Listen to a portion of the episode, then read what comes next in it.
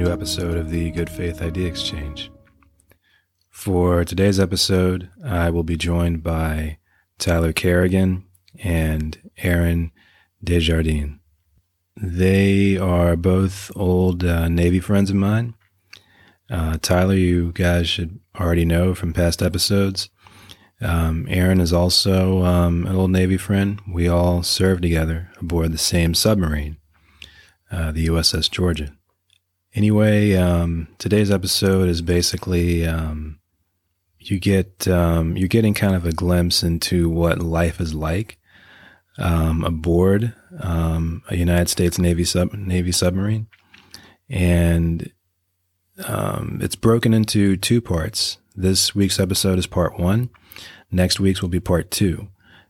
for part one, this is more um, a glimpse into not only life aboard a submarine, but more life inside of the military in general. Um, what it's like when you're in, and you know, gives you a little bit of an idea of what you can expect after you get out as well. And um, yeah, so that's pretty much it. Hope you guys enjoy it. No, so, yeah, we we definitely deployed a lot. Uh, actually, this last underway I was just on, I went over a thousand days at sea, and it was really depressing once I counted everything out. But a thousand uh, days lifetime. Yeah. Yeah, it had to be because uh, yeah, a thousand days underway on a submarine, like a thousand wake ups, like a, a thousand lunches, a thousand uh, hamster nights. You know, that, whole, that's rough, man. That's over three yeah. years.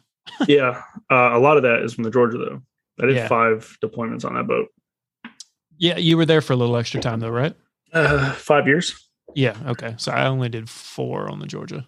And I also did some extra. You know, yeah. after Wait, did you, know, you go the, for a ride on the Florida too? No, I went on a ride on the Tennessee, uh, Tennessee. back in 2014, and then uh, I went on underway with the, the other crew to avoid doing push-ups. Yeah, gotcha. Um, before I forget, I thought that Tyrone said your last name funny when we first started this. He, he did. It's fine. But it, but it, well, so the what, the reason I bring that up is it reminded me. Uh, Brittany and I, my wife. Um, I know that you guys know that for everyone else listening. um, we were watching this movie. It's one of our favorites. It's uh, called Hostiles. It's on Netflix, I think. Uh, it's a Christian Bale movie where he's like a not retired, but like they're not actively fighting the Civil War anymore. He's like a Civil War captain who's like out west and I think they're like trying to di- displace the last of the Native Americans, which is kind of a messed up situation. But it's a really great movie. A, so if you get a chance, watch it. Two, there's a character in the movie named Desjardins, uh, and I think it's he's played by Timothy Chalamet, who's a really great young actor. Anyway, he ends up uh, getting shot to death oh, by like a Apache yeah. raiding party. Oh, fitting. Yeah, wow. and uh, that's the only other time I feel like I have seen not seen because I see that movie or that name in movie credits a lot. But it's the only other time I've heard that name used in a film. I mean, it's it's kind of ironic though because in high school I was voted most likely to be shot to death by Apaches. So it's okay. so it's fitting for the Upper Peninsula of yeah, right. Yeah, you, you um, know, actually. So anyway, oh, go ahead, Tom. No, I was just going to say. Actually, there's a guy um, at the place that I work. Um, his last he ha- he has that same last name as you. Actually, yeah. Um, yeah, I think it's a fairly popular French Canadian name, right? So in from what my father has told me, in Canada, it's like Smith. Yeah. Hmm. Right. But down here it's kind of uncommon. Uh the only other Desjardins I ever knew uh was when I was growing up watching hockey. There was a, a player on the Flyers. His name was Eric uh Desjardins. And I used to tell people he's my cousin just to kind of mess with him. That's funny. Uh, Everyone but, always asked me if I was related to Nancy Kerrigan. Yeah, right. Something that kind of happened to me personally that hit closer to home, and I realized like, oh, this is a really weird situation. Uh, my wife's great grandfather passed away during that time, and he was like definitely like the head of the family. I, I know a lot of families have that like dynamic where like one person it kind of feels like like the head figure or whatever, but um, he was 94, uh, a first generation American off the boat Sicilian. Uh, he's five foot four, carried himself like he was six three, just like a big personality. Um, had really like come over here with nothing. I mean, I think he had like eight or 13 for some reason. Those are the two numbers that jump out, but like a lot of brothers and sisters. Uh, they were dirt poor and he kind of was able to make it. Like he married into a family that had like a big business and then started working for that company and then, you know, made the right moves after that. And, uh, turned out, you know, fairly wealthy and was able to take care of his family, uh, for like generations after that. So that, that was pretty cool. But he passed away. And the weird part was that like I knew that it was a big deal in the family,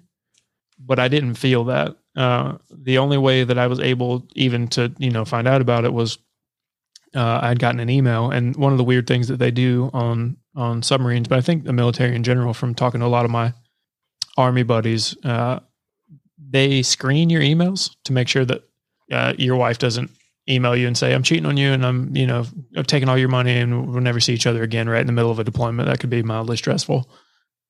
anyway, my wife and I used to always joke about how you had to be just like kind of dopey and optimistic in your emails, like you never could really be like specific about how you felt.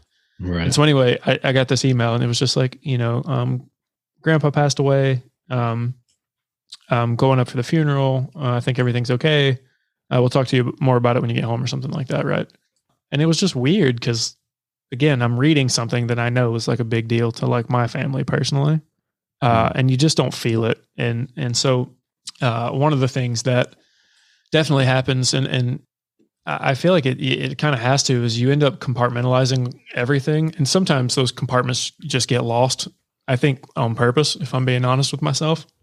Yeah. Um, and so I, I I was talking to my wife the other day, and I've been out for four years now. I got out in 2017, and so I'm like pretty far removed from it at this point. But like, it's just it's funny to think back emotionally about like what what my train of thoughts were and like the way that I dealt with with emotions uh, as a 26 year old um, or 25 year old kid. That's how it feels. You know what I mean? Like looking back on it now, I'm like, man, I, I don't know what I was doing. But you have to Mm-hmm. take all these things that like are hard that you really probably do need to process and think your way through. And and because no one has time for that. Yeah. And your life is already going to be like like not the job, like Aaron said earlier. Like the job is easy. It's it's the how how would you describe it? It's like the breakup um, between your personal life and and then this this job that you have to go do. someone uh, actually had a great metaphor for this. I forgot who it was about like how the, the job in the Navy is easy, but like what you have to deal with that's the difficult part. And it was Yeah. like, have you ever have you ever had a pancake and you're like, I know how to eat this pancake. It's an easy thing to do, but then they give you frozen butter. That's the metaphor. Like trying to spread frozen butter over a pancake. Like eating the pancake itself is easy, but they're not going to make it easy for you to do that. Yeah, it it, it yeah, uh, it, it's really it, it's one of those things where the shakeup between your personal life and like so you know, especially if you're married. I, feel like honestly, if you're single, I think the Navy or the military in general is is it can be really hard because even if you're single, you still have things that you need to deal with, right? Emotionally, you've got things going on at home, whether it's parents or siblings, whatever it is, right? Everybody's got a life. So I don't want to make it sound like single people have it easy, but I think that the transition is probably easier hmm. because like if you're married, you know, if you have a spouse or whatever it is, like you guys probably have like things that you do around the house, right? and so like one of the things that I I do, my wife is um five foot two at hundred pounds. Like she's not a big person. So like I don't make her carry in the water right from the grocery store or like take the trash out. Like those are things that I can handle. Uh getting things off the top shelf in the kitchen. uh her life gets a lot more complicated when I'm gone. But the weird thing is like when you're gone for six months, like our significant others kind of adapt to that life and they get used to doing things a certain way. And then when you come back home, I think it can be hard, A, for you to show back up and be like, hey, I'm your husband or your, you know, wife or whatever it is, right? It can be hard for for you to step back into that and having actual responsibilities because in the Navy, your life is so it, it- it's so ridiculously easy. Like someone Very comes to wake you up, exactly. You don't think about anything. If someone comes to wake you up, you go eat your meal, you go stand your watch. When you're done with your watch, you do cleanup. After cleanup, you've got some free time, then you sleep, and then you get up and do it all over again for however long that you're gone. It's not difficult, and in fact, you can be fairly mindless about the actual routine of it. Like the job is a bit more involved, but like the routine is is uh, ridiculously easy. Anyway, so coming back and having responsibilities can be a little bit weird. And then your wife or your your you know husband or, or whatever your partner, they might not want to like give up their independence. I guess is like what I'm trying to say, or or maybe not that they don't want to, but it's just that it's weird, uh, and so it can cause friction um, when they're used to doing life a certain way, and then you show back up, and now it's got to change again. And if you only deploy once every four years, then that transition's like, okay, like this isn't easy, but like you don't do it often. But when you, you deploy every six months, it feels like by the time you get back used to being married, it's time to go again. And now you've got to transition back into being a sailor. Uh, and, and that, that was difficult, man. I, I felt like when I got out, we started going to therapy. Brittany and I did. And it wasn't like our marriage was on the rocks or anything. Uh, honestly, our stance on it was like people go practice things that they want to be good at so, you know, if, if golf is your hobby, you're going to go to the driving range. You know, if you, if you like to shoot, you're going to go to the shooting range. You're going to practice the things that like you want to be good at. And so we we started going to couples therapy. We were like, you know what, I, I want to be able to do this well. And I realized post military that there was like a lot for me emotionally that I had completely shut down in a way.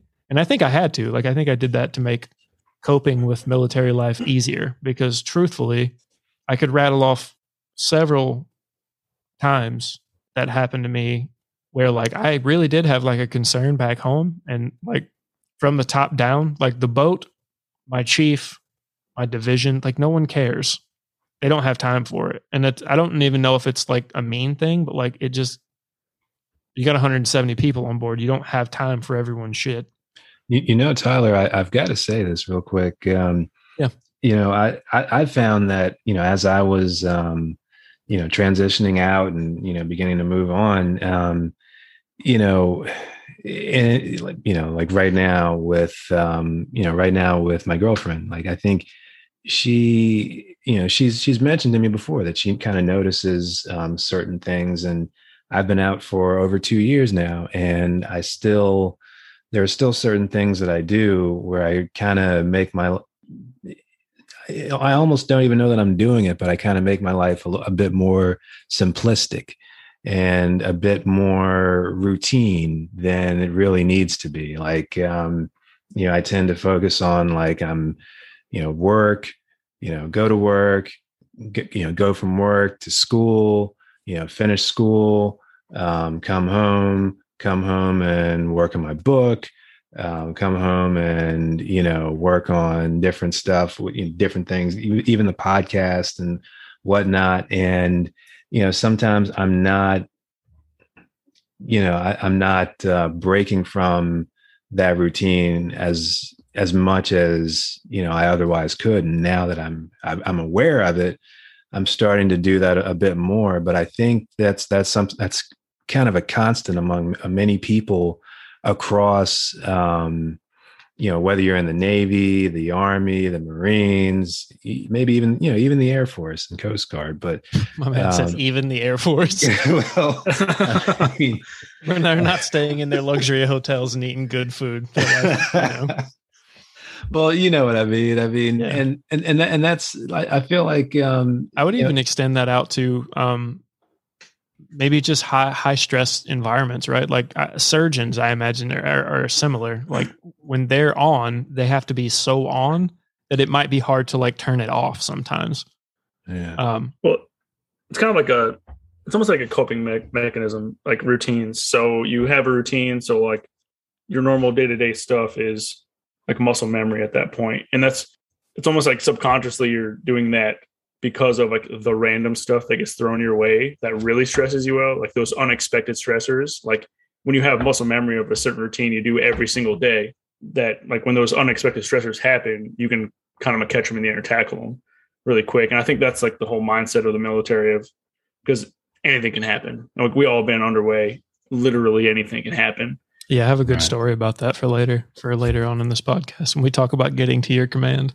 Sounds good to me uh, remind me of that. But yeah, I, you're 100 percent correct, man. It, it's it's definitely a coping mes- mechanism, and it it it's as much as like the military organization likes to talk about how much they care about their people. At the end of the day, the mission comes first, and that even if you don't want it to, ends up it ends up happening to you personally too. So like I would love to be able to have told my wife during my military service that she came first, but truthfully, she couldn't.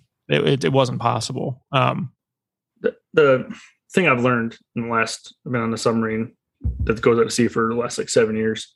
One thing I've learned is that they they'll say they care about you, and that they might even actually mean it when they say it, but they don't have time to do that. Like they're No, they getting don't. drilled up from above them, and then they're the person above them is getting drilled out from above them, and like that's so much weight that there's no way they can handle trying to care about you as well. Yeah. Yeah, I, I agree. I just like I, I specifically remember on the Georgia right, like there were times when when it'd be something that's like not very important. So like we were doing something called a fast cruise, ride for everyone listening, what that essentially means is like we'd be home, like in the US with the boat tied up to the pier. And it's like a practice run for like getting underway. And so basically they would have people come out, the whole ship would go down there and it, you have to pretend that you're gone, right? So even though you might be five minutes from your house, for however long that we're doing this fast cruise, uh, like you can't go home. And I remember during a- fast cruise, like we had gotten into a car accident or something like that, like a couple of days before that happened. And I, I want to say it was like a bunch of stuff with the insurance company and then medical, and it was a lot. Like it was a lot of stuff to try and handle before we left because we were supposed to be leaving fairly soon. And uh, I remember going to talk to my chief at the time and being like, "Hey, like, uh, look, I know that we're doing the fast cruise and all that, but like, I really need to like if it's possible after my watch like i need to go home so i can help like take care of some of this stuff and it just it was not going to happen like he never never considered it it was just like no we're underway like Yeah. no we're not Yeah. that's the pier my house is four minutes that way don't bullshit me you know what i mean but nope we're underway was the answer that i got Yep. No, we're underway right now. and I, Oh, I honestly like that's so frustrating because I felt like they're asking me to be delusional. You know what I mean? Like we're not underway. Stop. I know what you're doing. It's training. I get it. We do this all the time. But like I have something that's actually going on in my life I need to take care of. And it's Right. like, nope, we're underway. All right. And that is it for today's episode. Um, as I said earlier, uh, this is part one of um, a two parter uh, dealing with life aboard a naval submarine. The next part will be much more specific to experiences we had aboard the submarine. You know, as I said, this episode was a little more, a little more broad. Next week's episode will be much more specific. And um, it'll have some very interesting stories as well. So if you if you like to laugh you'll probably like um, next week's episode um, quite a bit. Anyway that's pretty much it. Um, if you enjoyed the uh, episode feel free to um, feel free to give it a rating subscribe you know the drill have a great um, have a great day have a great week, everybody.